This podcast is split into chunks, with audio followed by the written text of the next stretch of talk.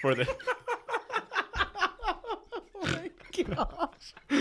we just, we,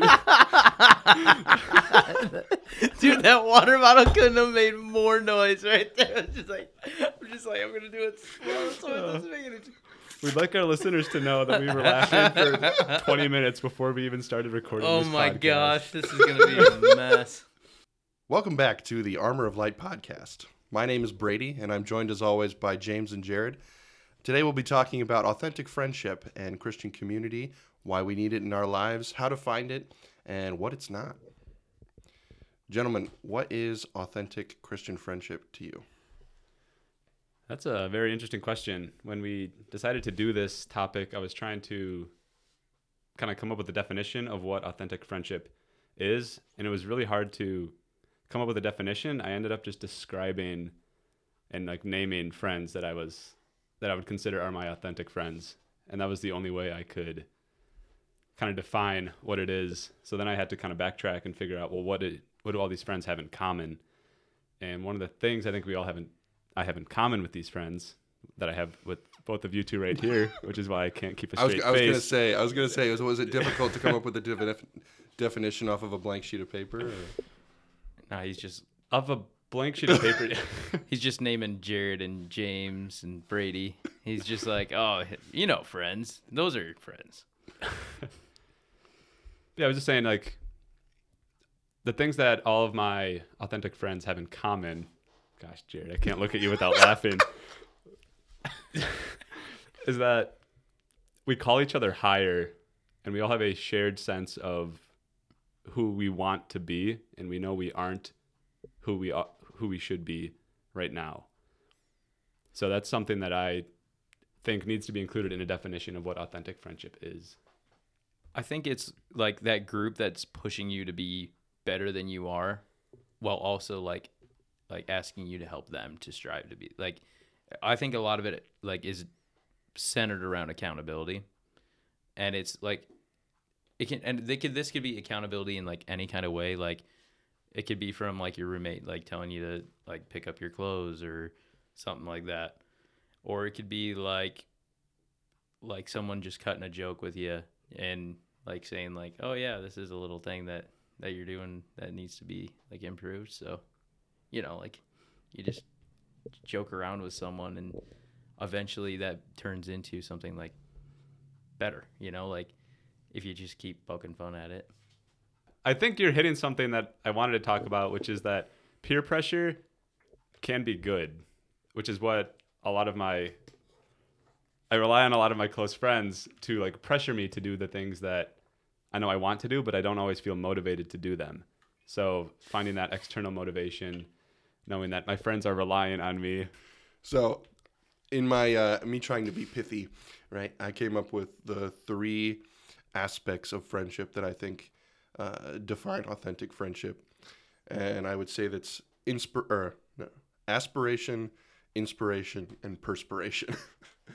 so, aspiration would include kind of like what you were saying before. It's like we see in our friends, uh, in our good friends, Christ Himself. We see in them the virtues that we want to become better in. We see what makes them strong and virtuous and holy, and we aspire to be that which is already in them that emulates Christ. Then inspiration would be like that accountability kind of thing. Like our friends encourage us and inspire us to be greater for our own good. So we become Christ ourselves. And then perspiration, it takes work. I think the natural state of any relationship, especially a Christian oriented relationship or an authentic relationship, is to um, the natural order of relationships are towards chaos, disrespect, uh, apathy. Like the devil works hard to make sure that we are not wholly authentic friends. So it takes work, it takes some sweat to do the things that we need to do to make sure that we are loyal, to make sure that we are putting in the work to take care of our friends and so that they can we can aspire to become what's in them and they can inspire for us to become more full what we are in ourselves. And how do you think starting out a friendship like that happens? because obviously it can't happen overnight. You can't meet somebody right away and then automatically you're you create an authentic friendship with them. It has to take time, but you have to pick and choose who you want to invest your time into because you can't be fortunately you can't be friends with everybody. We can't be genuine authentic friends with everybody which is something that i think is very difficult at least for myself to kind of grasp because i want to be friends with everybody. There's just it's not possible for me to do that and it's incredibly humbling to limit yourself to the amount of authentic friendships that you can have. Um, because I think that constant desire for popularity kind of plays out in the amount of the number of friends that we want to have as opposed to the quality of friends that we have. I would say to how to how to find them or where to find them, Mm-hmm. environment would play a huge role.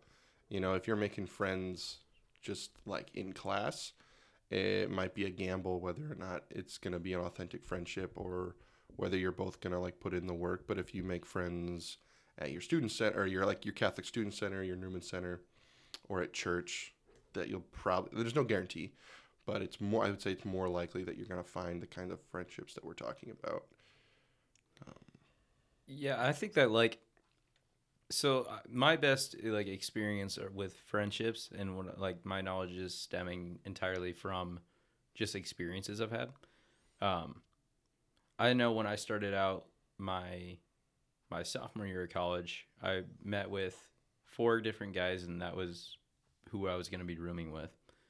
And initially I didn't know what I was going to like what to think about like how this was going to go because um like we had just gone into COVID, and so like when I was spending that time after we had decided to make that to sign that lease and everything, like this was the time when I was going to be getting to know the, these people like throughout that spring semester, and that semester never came. So like I was going into it with two guys I kind of knew because they were just down the block from me in my dorm, and then two guys I didn't know at all. And so like I was going into it really concerned, but on day one, they all came in and they were like, "All right, I I think what we want to do is pray in a rosary every morning at 8 a.m."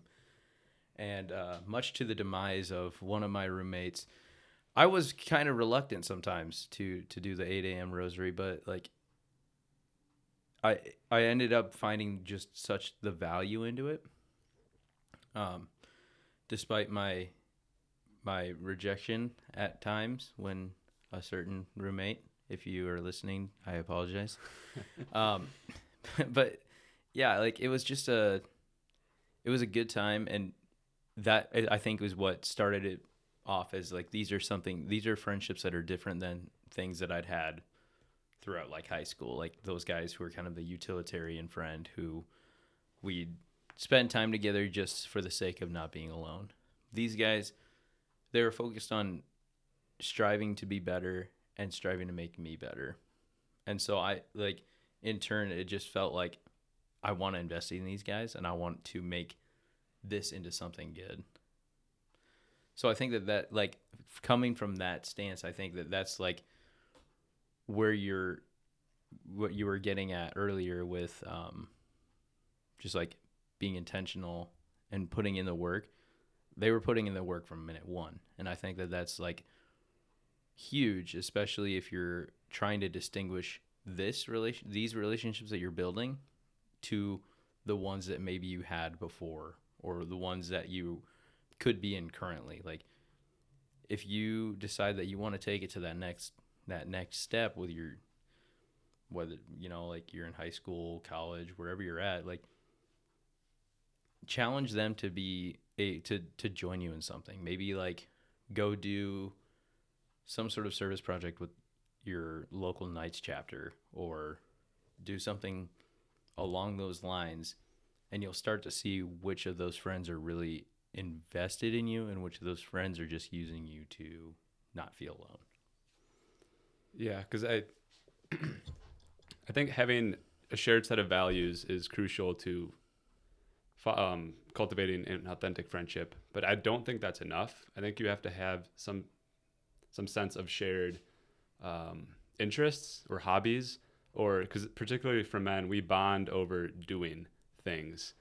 We can't just sit down. Well, like what we're doing right now is very unnatural, I think, for men to do. We're just sitting down, having a discussion.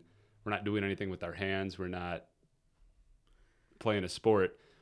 So I think having some sort of activity, I have found that kind of ignites the friendship. And then later on, you realize, oh, wait, we share a lot of these same values. And finding like the needle in the haystack, finding that friend that has the same values as you, same goals, and the same interests, that is, that's a blessing to find someone like that. Yeah, and you know, I'll say it like some of the best friends, some of the best conversations I have are like over a game of catch or or having a cigar or something like that. You're right. It's always having something kind of just like to have to be doing with your hands, I guess, while you're having deeper conversations with like authentic friends. Yeah. One thing I think we touched on earlier is the, or and then you guys are talking about now, the quality of different friendships. How might we classify like the quality of certain friendships, and those that we should be looking to improve, and those that we should? Yeah. So I think one classification of friendship, Jerry, you touched on it earlier, is the utility.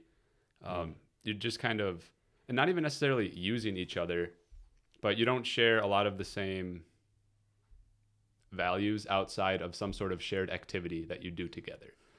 So I would say maybe that could be a coworker, that could be someone you play on a sports team with, but you don't really bond religiously or um, any anything deeper than just that surface level. We do these activities, and I don't think those are necessarily bad relationships. You need to have friends in your workplace, in your classroom, on the sports field, but you have to recognize that this is a friendship of like i said utility might be not, not the right word because you're not using i guess you are using each other but i guess any sort of friendship you are in an extent using each other I'd say that it's more of an, an acquaintanceship in this example. Like, um, I, I think that that would be where I make a distinction with like utilitarian friends being like ones that you kind of like share. Um, you kind of share like some stuff that are, is in similar, but like this would be more like that high school phase where um, people decide to like these are going to be your friends until a better offer comes along that would be what i'd consider more of the utilitarian friendship and i think that there's a, something to distinguish between that and like like a coworker relationship where you're you're going in every day each of you with the goal of trying to make each other's work day better or like in a group project at school like you're going in to try to um, each do your part to make a good project. I think that th those are yes very important, and I think that's where I'd make the the I'd have I'd say there's a difference between the two of them. Um, and I, I, I like what you're talking about more with that acquaintanceship though too is that those are very essential to when you're working when you're doing these kinds of projects it's it's vital to be able to do it with people you enjoy doing stuff with and it's vital to be able to look beyond like personal differences or anything like that and still be able to do good work with these guys and i think that from working together it can develop into an authentic friendship it's just where you're at in that present state more than likely is more of an acquaintanceship Okay. Yeah, and piggybacking off of that, I think that's at least in my mind, uh, the pandemic was so devastating socially is because those acquaintance um, friendships were practically non-existent. I think it was easier to maintain an authentic friendship with somebody that you're very close with when you're stuck at home alone, but it's those mundane, everyday interactions that you interactions you have at the water cooler or people that you just see walking down the street. Um, you might not know their name. You might know him as the guy that sits in the corner or the person that sits next to me in class. But those interactions aren't unnecessary. Yeah, and, I, and I'd say like those interactions are often what lead to deeper friendships. Like I can say, uh, touching on what you said, like the the water cooler discussions kind of thing. Like I started working at a golf course towards the beginning of COVID, and um, the more and more that they were starting to come out with it, with more like like, oh, it's gonna be really bad. Oh, it's gonna be, um, you know, like everyone needs to lock down. When they were starting to come out with these predictions and stuff like that, you'd get done with your your mowing job and you'd go to talk with the people around you, and it was like they would try to avoid you essentially.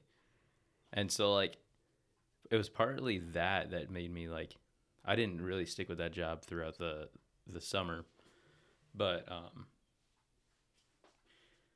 like it was during that time also when I was making when I was starting those acquaintanceships with people at the local the college church like I was able to spend a lot of time because I'd made time in my my class schedule to be able to spend time here. Um, and throughout the first part of the semester, we were like playing cards every week. We were doing all kinds of different activities. We, we even went sledding. Like it, like there was tons of good stuff that we were doing. And Brady, I think that's when I met you initially. Is Oh yeah. Because it was when you were like in that that testing the water phase of coming back, which was really cool because I was like, this guy seems awesome. Like, and so I think I met you maybe once or twice right before that happened, and then we went into COVID, and it.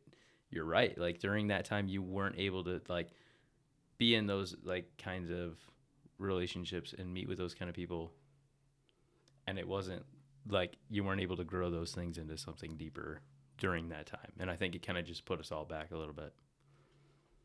Yeah. So how? I might ask next. You, Jared, talked about talked about how you and your roommates developed like an intentional friendship, um, but then we also have these other friends that maybe we only see every once in a while or at work or at school. So how much does this like repeated interaction or maybe we'll call it intimacy in some way. Like if you're roommates with someone you you're there all the time. Like you see each other all the time. Or even in high school like I, I grew up in a small high school so you saw the same people every day 180 days in a school semester right? Like you it, it didn't re- you didn't really have to work that hard to maintain that kind of acquaintanceship. Um, maybe you had to work hard to become friends beyond that but i saw the same people every day but in college that's not the case and, and certainly with people who i don't live with uh, that's not the case so how do we how much does yeah like intimacy play in friendship Yeah. Well, I see. I think I see you two almost every day, and I'm trying to figure out why I do that to myself. Can you please repeat your question?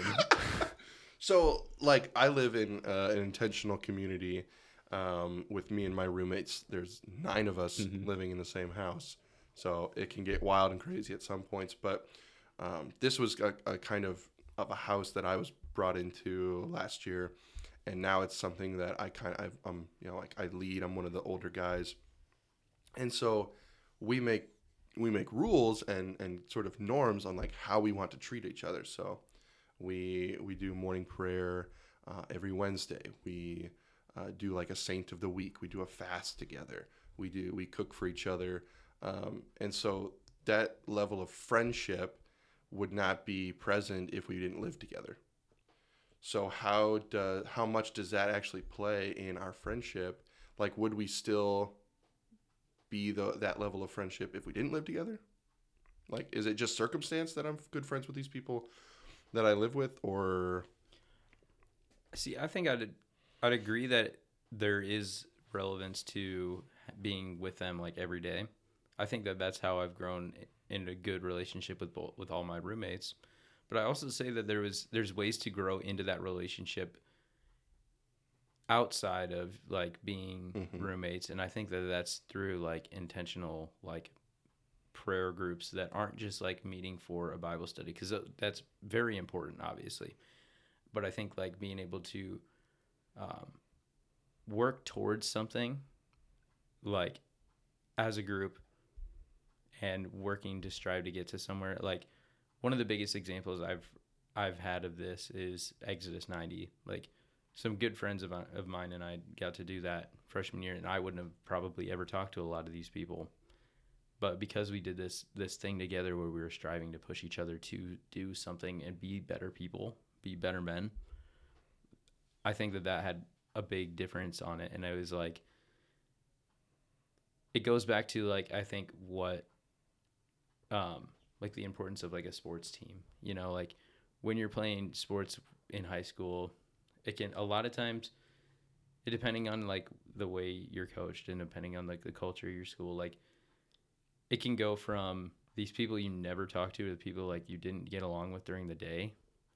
All that goes out the window and your guys' goal is to get a championship, get the next win. So like I'd say it's similar in that because like it's a way that you can push beyond just the normal everyday tasks and you're all striving to do one good thing and you need each other to get there um, yeah and i guess that just like those conversations those deeper conversations that you get to have in those intentional groups is um, vital Yeah, and I would say, practically speaking, it is a lot more difficult when you're not living with somebody. I don't think there's any way to get around that or to sugarcoat that.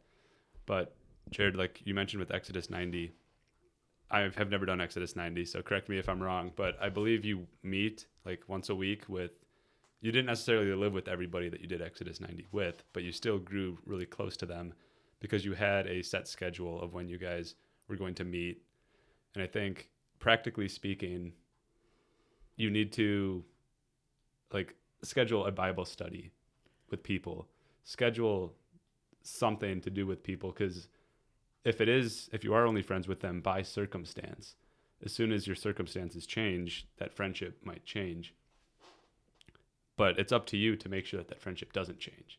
Your circumstances will inevitably change.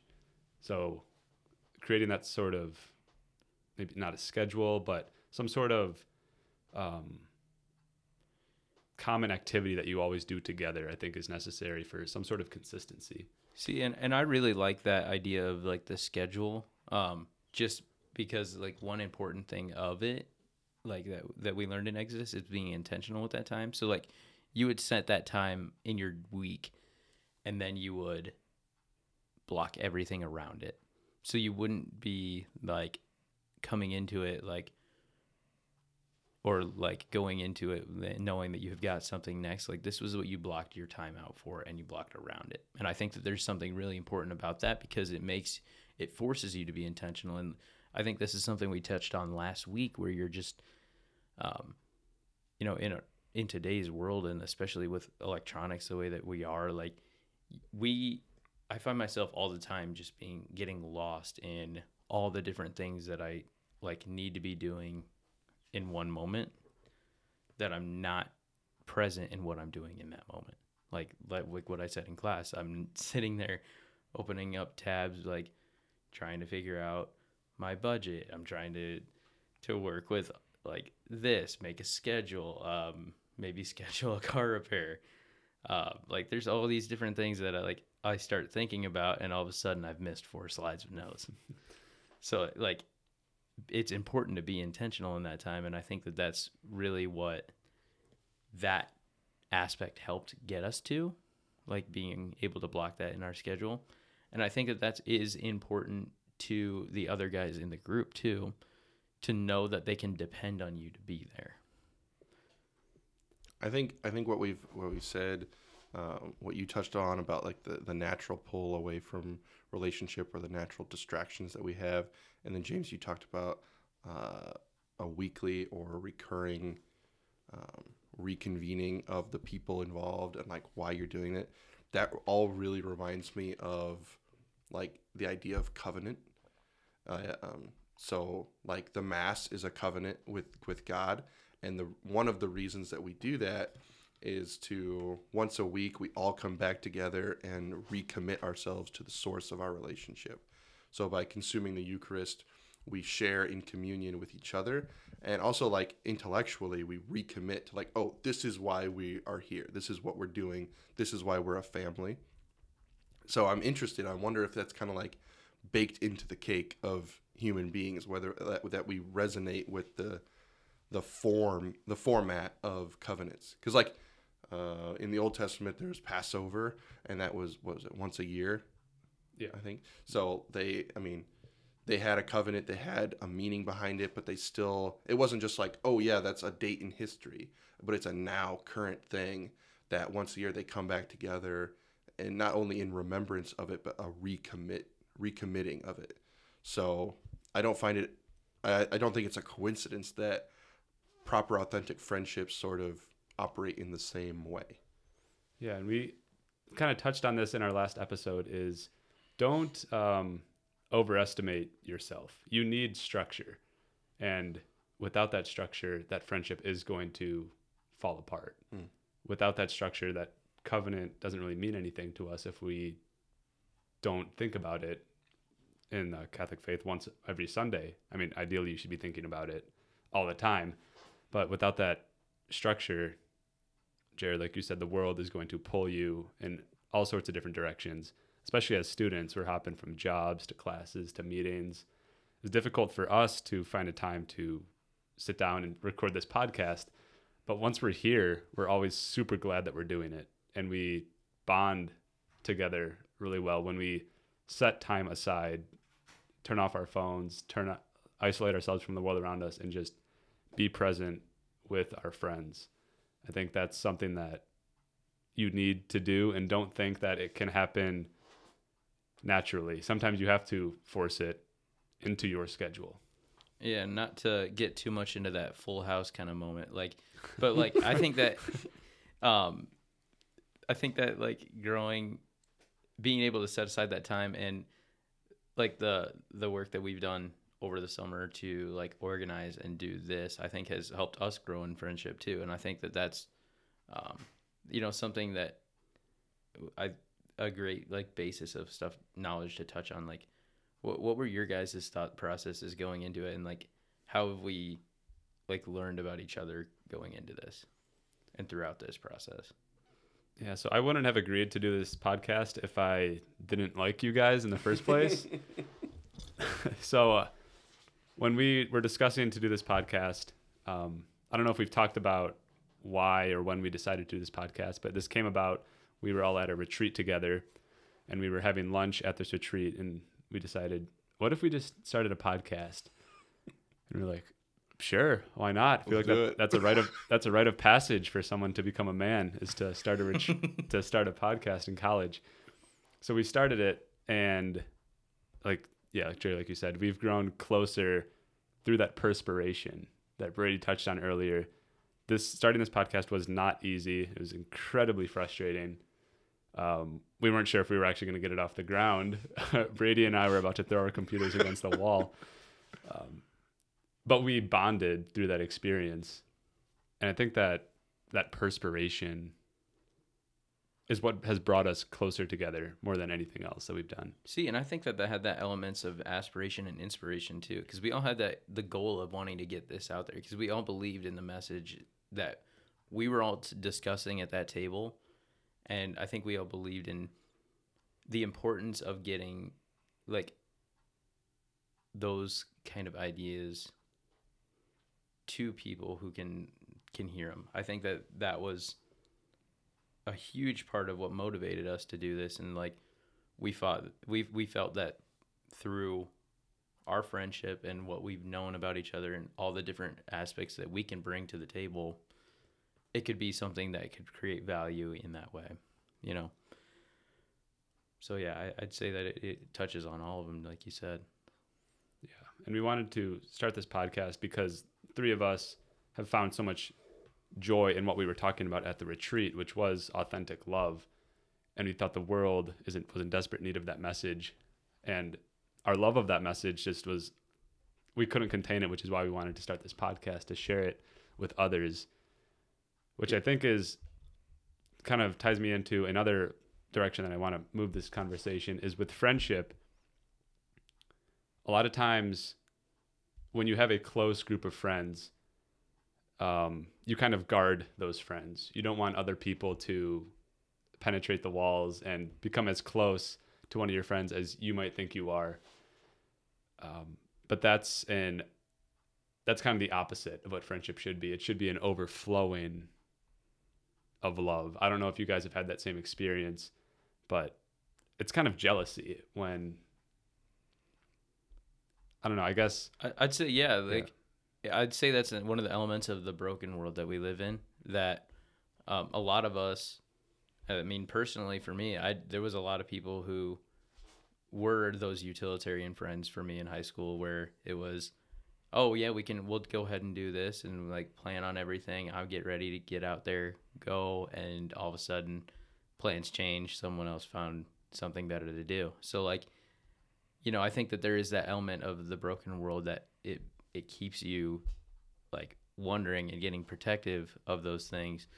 But again, once you you know maturing because of age and just like getting into those better relationships, you're able to see like okay, I see what's cool about Brady and like I will advertise Brady to the world. Like if you go around and if Brady went around and like like talk to people to the rest of campus, like if they saw him smiling and just like joyful, happy Brady, I think we'd have a lot more people in this camp, like at this uh, campus minister, uh, this camp, campus church, and I think that there'd be a lot more people like not glued into their phones and not like constantly seeking those other ways of joy, like or false joy. I think I well, thank you, thank you. Uh, I actually resonate a lot with the uh, with like the jealousy thing that you mentioned, James, because so when I, I there's only so many hours in a day, right? And I would much rather have very deep intentional relationships with a few people than surface level acquaintanceships with several people. So I think and I, I can think of very specific times when I have been like maybe a little rude Yeah. sometimes, but like very guarded of my time when it's in uh, when it's when it's going to be spent otherwise with friends. So and that's not I don't think that's because I'm guarding the friends from other people. It's that I want to protect my ability to love them in an appropriate manner. So like I was in a I was in a group last year, and it was a very small intentional group, um, and we had uh, basically someone else come into this group, and I was like, because there was three people in the group, and we added another, and I was like, okay, you just cut my ability to love these other two people in in half, Yeah. right, or a third, or however the math works out, and so it, it took me a while to get on board with this this new person in the group not because I didn't love them, but because it was taking away my ability to love the other people. I don't know. That Yeah. might be selfish. No, no, I totally get that, and I'm gonna geek out for a second, but I'm currently reading the Paradiso, um, which is the third part of the, the Divine Comedy, and there's a really interesting part. Yes, I call these people my friends. Clip that. It's a very interesting part, and um, they're in heaven, and as more souls are entering heaven, everybody is friends together, and they're rejoicing as more and more souls enter into that friendship, because the love is multiplying. It's not being divided. Mm, Which I, when you were talking about that, I'm like, dang, that's in our fallen world. I feel like there's a fixed pie of the amount of love that can go around. But it doesn't have to be that way. It can be like each person, you can form a special relationship with that person. It might not be as deep or as authentic as one of your super close knit friends. But I think viewing love as kind of a fixed, something that can only be divided, can't be multiplied, I think is an incorrect way of looking at it. I am guilty of this just as much as anybody else. And I don't know the correct solution because, like you said, there are 24 hours in a day.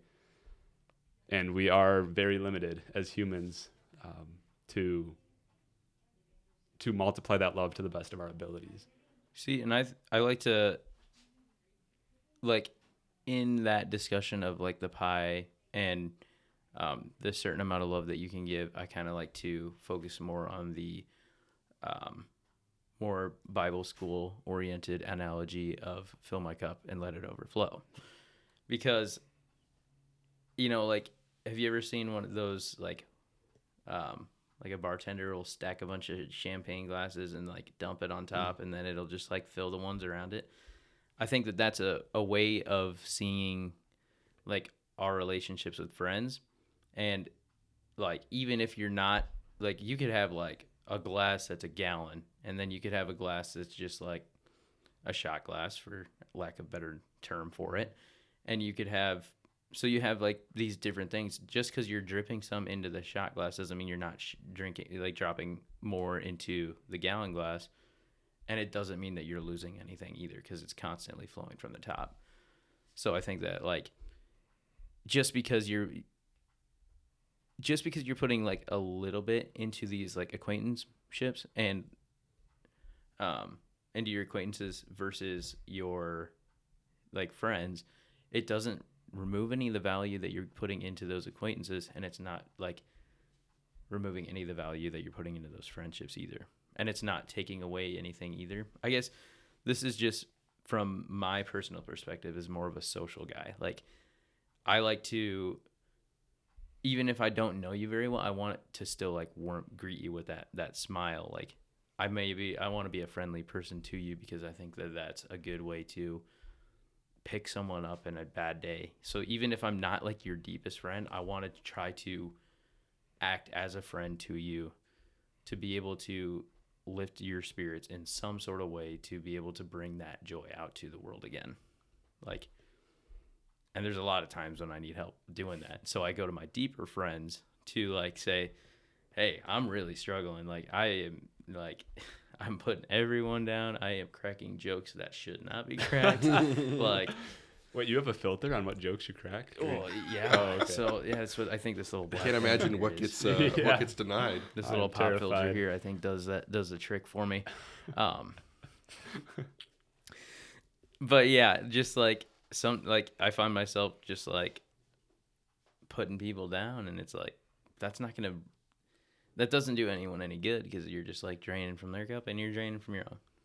Yeah, yeah. So I think there is a difference between. So I do feel very called out with the uh, the the dividing of the pie mindset versus the multiplying. Like that makes a lot of sense. And honestly, I think look looking back, I think the reason I was so stuck in that divide the pie mindset was because that was a group to fill my cup up.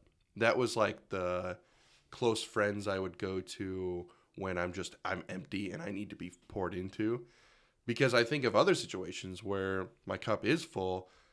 Oh, you want to come play games? Boom. I don't care if it's a six player game. We're going to get seven people in this, you know, like, mm-hmm. oh, I just we're going to lunch and you just showed up. Come on, you're coming to lunch too. Like I feel like in those situations doing the virtuous and inviting and pleasant thing is is is fun and easy or at least I'm at a point where it's fun and easy for me.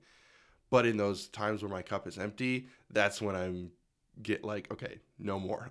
you know, Mhm, I right. I need this time. So maybe there is because we're in a broken world and because we have limited capacity, maybe there is different friendships that require like I don't I don't want to say borders or guards, but maybe just special attention and protection.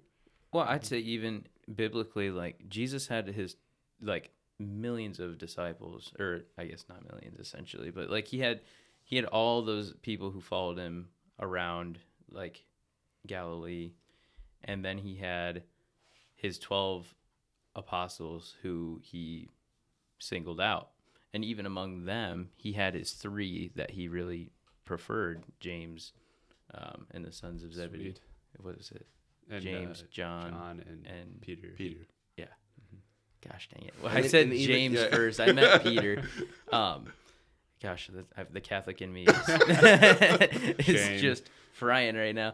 So yeah, so he had Peter as his his main man. Everyone's got their main man, and then you know there's the branches where John and James very important to Christ as well, but they weren't to lead his church. Apparently, that's what God chose, so it was good. And so like, but then there was the twelve, and then from there were the rest of them. And Jesus loved and did great things for the rest of them.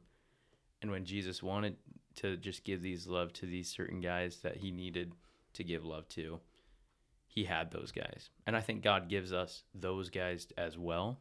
The people that he needs us and he needs us to be able to like fill each other up and get each other to that point. And I think he also gives us those people to fill. Yeah, I really like um, using Jesus in this discussion because John was called the disciple whom Jesus loved, which is really interesting because he didn't not love the other 11 or the thousands of people that were following him. So what the heck does that does that really mean?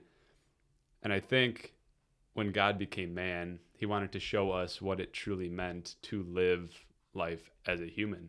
He is like the ultimate the ultimate goal. And he showed us you need a close knit group of people and even among that close knit group of people you can only be super close with three maybe even one which is why john is singled out time and time again as the one whom jesus loved but it doesn't mean he loved anybody less. I think he just loved them differently. I think that's very difficult for us to wrap our minds around because our view of love is very perverted and there has to be a one size fits all because we want the quick easy fix.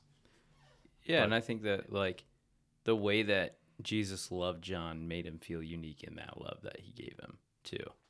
Like he called him he was the beloved because of the way that Jesus probably made him like uniquely was a friend to him in the ways that other people couldn't be.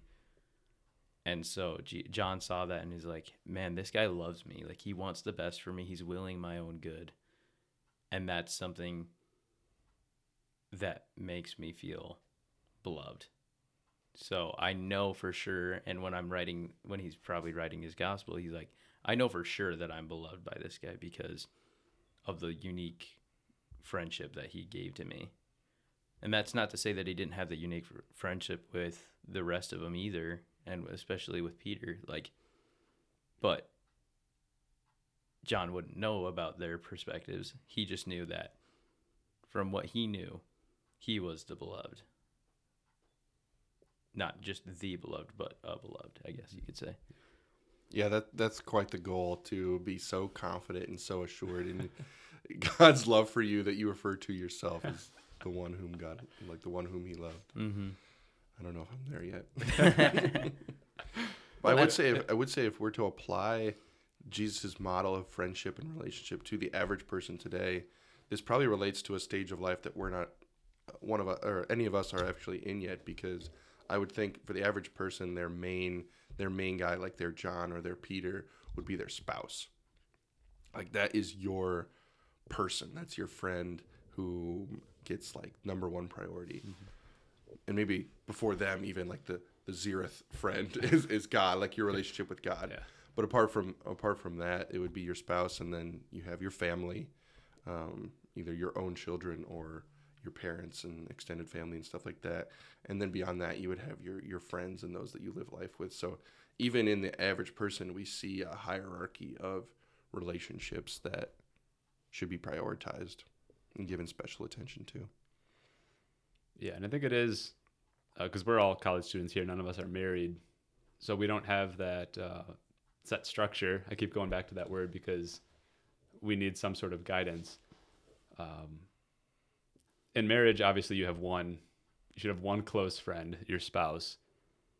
Forming authentic friendships, there isn't necessarily a set number of authentic friends that you should have, and sometimes that can be frustrating because it's up to you to make that decision and I think that that leads to a lot of confusion.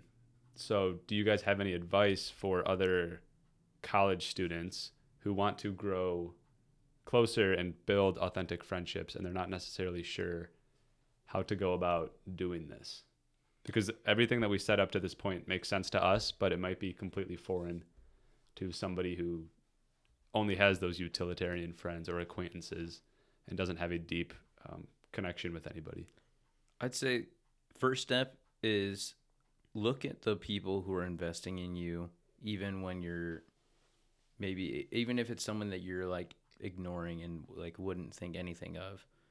Definitely look at the people who are investing in you and like look also at the the people that you see as like people who are striving towards the goals that you want.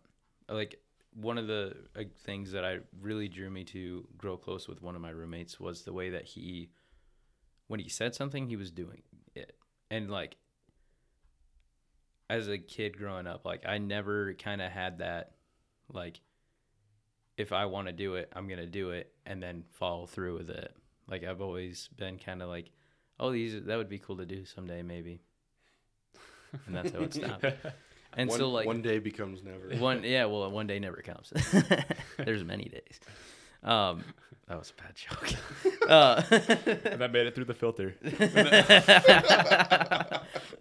And so um but yeah like i saw that he did what he wanted to do and that was the kind of person i wanted to be.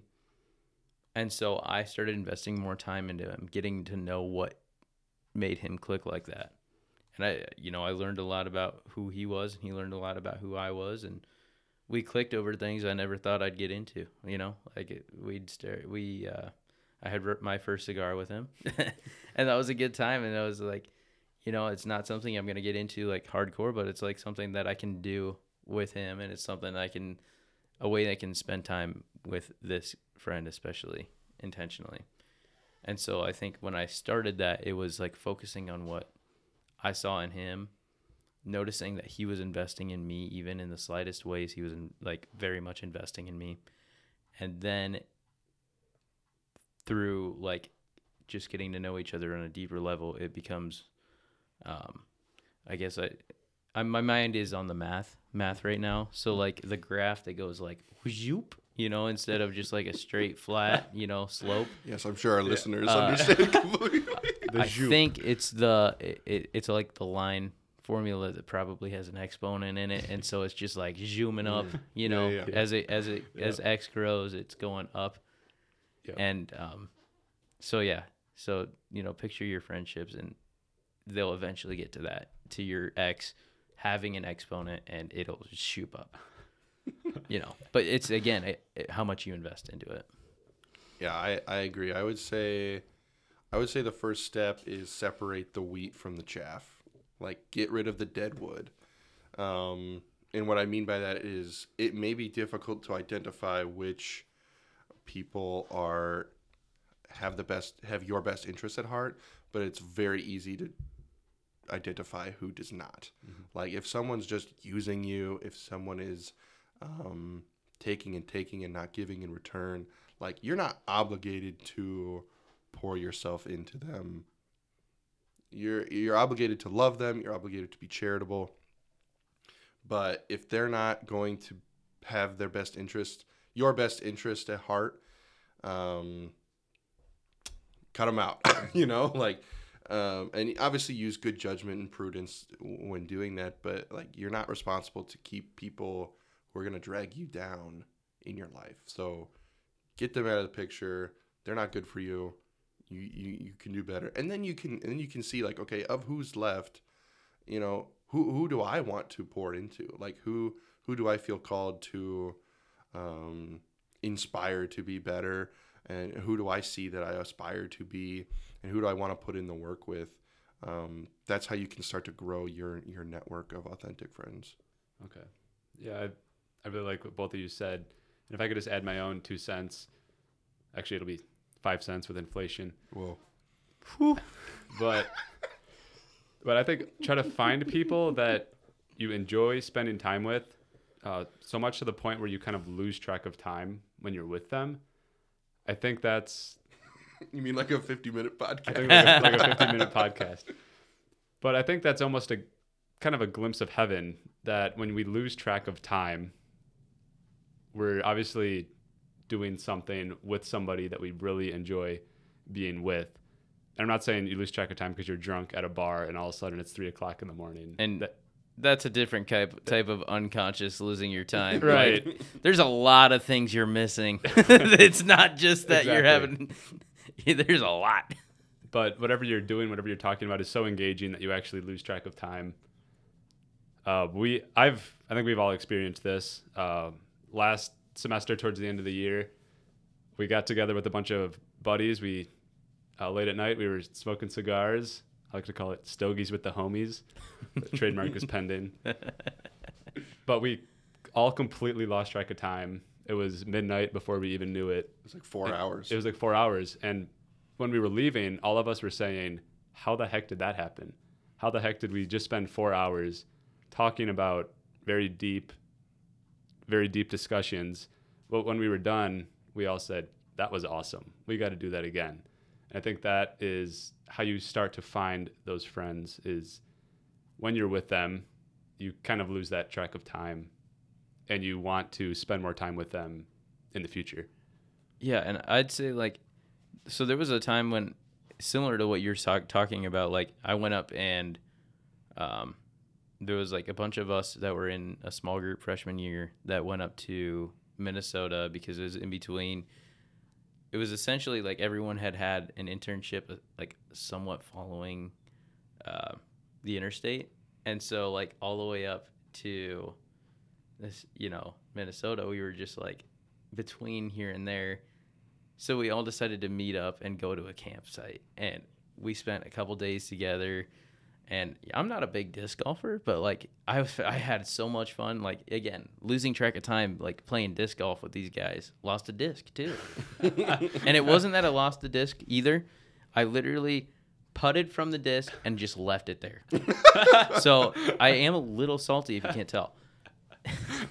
so, but uh, not to get too sidetracked, it was then like spending time, like the whole time I was like, we are gonna go fishing, right? And because we were at a lake and the lake was only five feet deep, so there wasn't gonna be a lot of fishing to do. But then I got like so lost in all the other things that we were doing, like having campfires, um, having deep discussions about the faith, pitching tents, sleeping out in the tent, making fun of the people who slept in the camper, um, chasing raccoons. That was fun because they were trying to steal our like they were like four inches behind us, like literally from.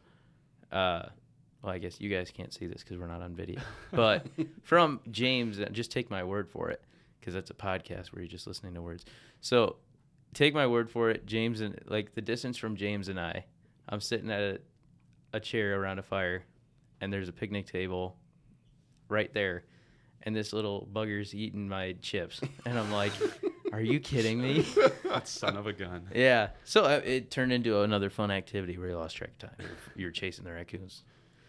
Yeah, I think that's a really beautiful thought. When you have those kinds of friendship, it's like the where and the what and the when just goes away, and it's the who. You know, it's it's a who you're spending time with, and it, it is right. You just it's like time flies when you're when you're having fun um, with good people.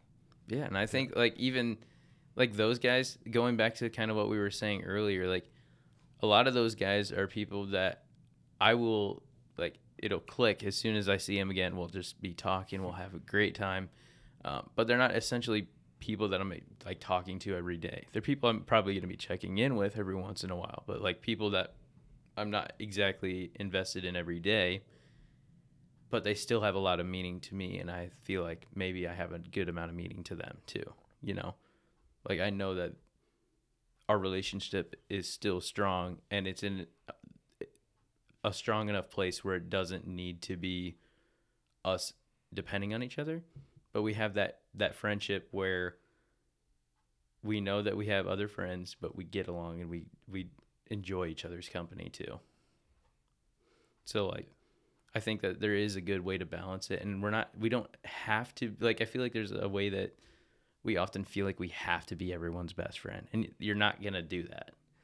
So you just got to stop and appreciate that like you can be a really good friend with this person and you're not to have to be putting as much time into it and that's okay. But also like take the time to invest in the friendships that are close to you, especially like where you're at and where you're at in your your career stuff like that because you're to need to you're to need every single aspect of friendship. You're going to need your pint glasses, you're going to need your shot glasses, and you're going to need your gallons. Yeah, I don't really have anything else to add to that. that was that was really good, but I really like how we've kind of to sum all this up. We all agreed that there are different types of friendships, and they all require a different type of love, almost.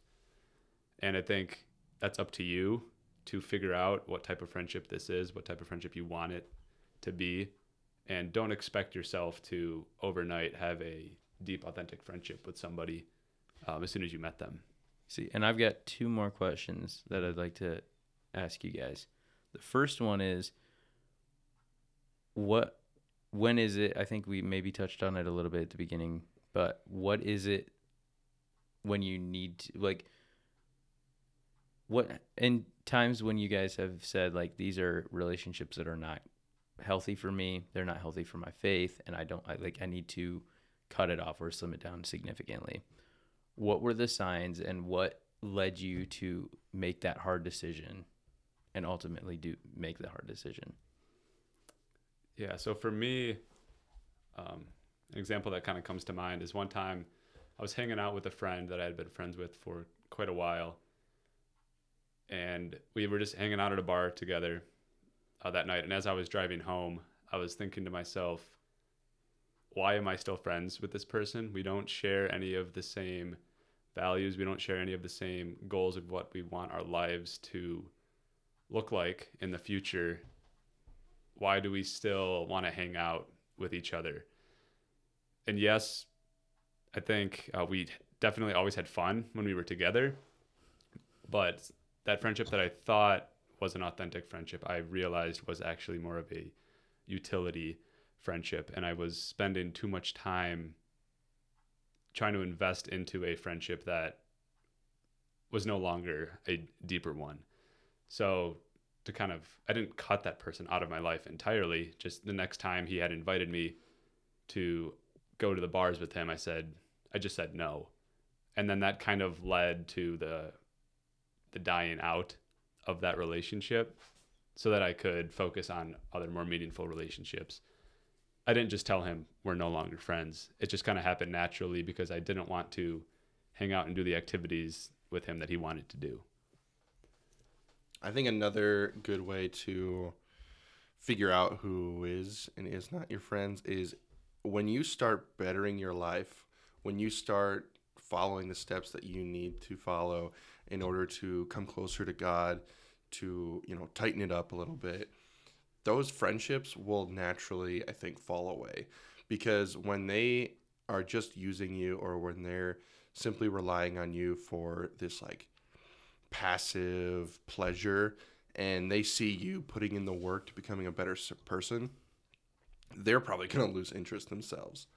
So even if it's not you making an objective like assessment of a friendship, if you're on the right path, those who either don't want to be or are not for you, like they're gonna lose interest and they're just gonna they're just gonna fall off the path. Yeah.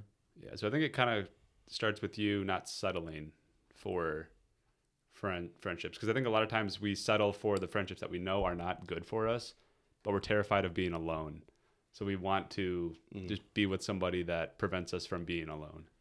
So I think that that kind of plays into the idea of staying within your comfort zone and not challenging yourself to get out of it. When you get and settle in comfort zones, you're not allowing yourself to grow in the maturity and the faith. So when you're taking those steps out, when you're getting uncomfortable and you're doing more to progress in that way, and you start to see those friendships fade out, I really like what you're talking about in that um, that and it kind of coincides with what Brady was talking about how they just kind of naturally end.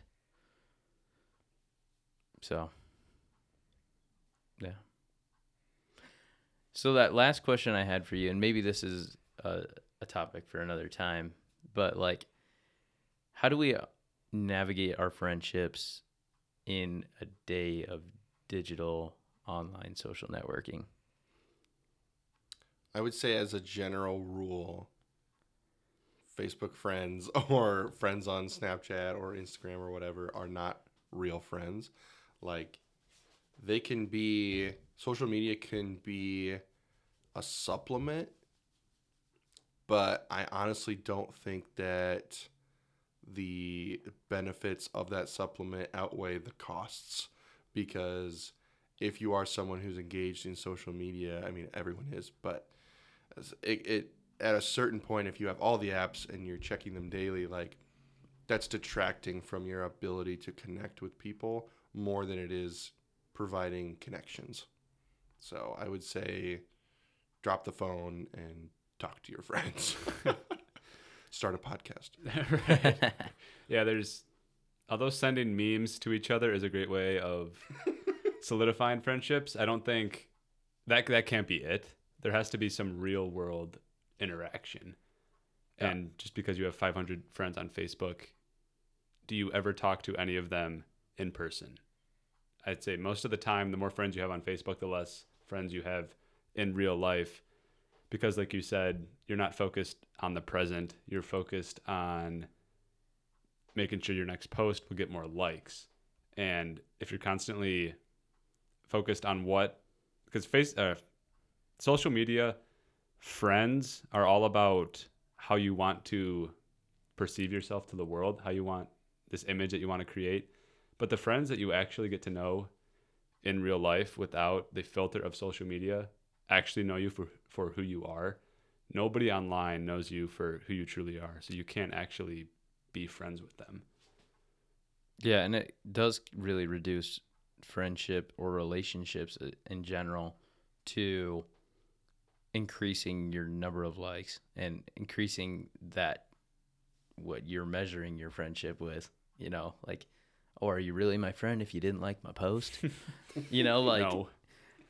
And I think that that kind of goes opposite of what we talked about earlier with we lose track of the measure of time when we're you know the significance of the passage of time you know as uh, one great philosopher once was talking about endlessly.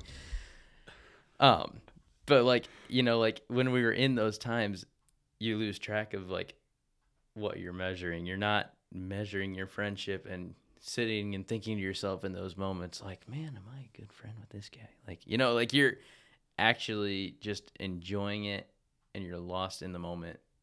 You're not sitting and worrying about whether they you're you're getting liked or whether your your numbers are increasing or anything like that. You're you know that things are just good and you can trust that everyone around you is in that kind of same boat Yeah, and if we think friendship is built on those ideas of aspiration, inspiration, and perspiration, there is no perspiration from a Facebook friend. You guys don't actually do anything difficult together. So I think that is a crucial part of actually building an authentic friendship is doing difficult things together. And you can only do that when you sit down um, with a friend in real life without a phone. Yeah, and not just doing like difficult things for the sake of it, like the goals, like achieving a goal that is unachievable on your own.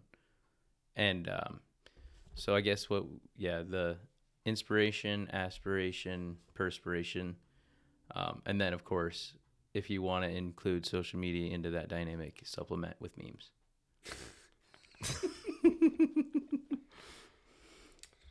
Well, with that being said, thank you both, uh, James and Jared, for a wonderful discussion yet again.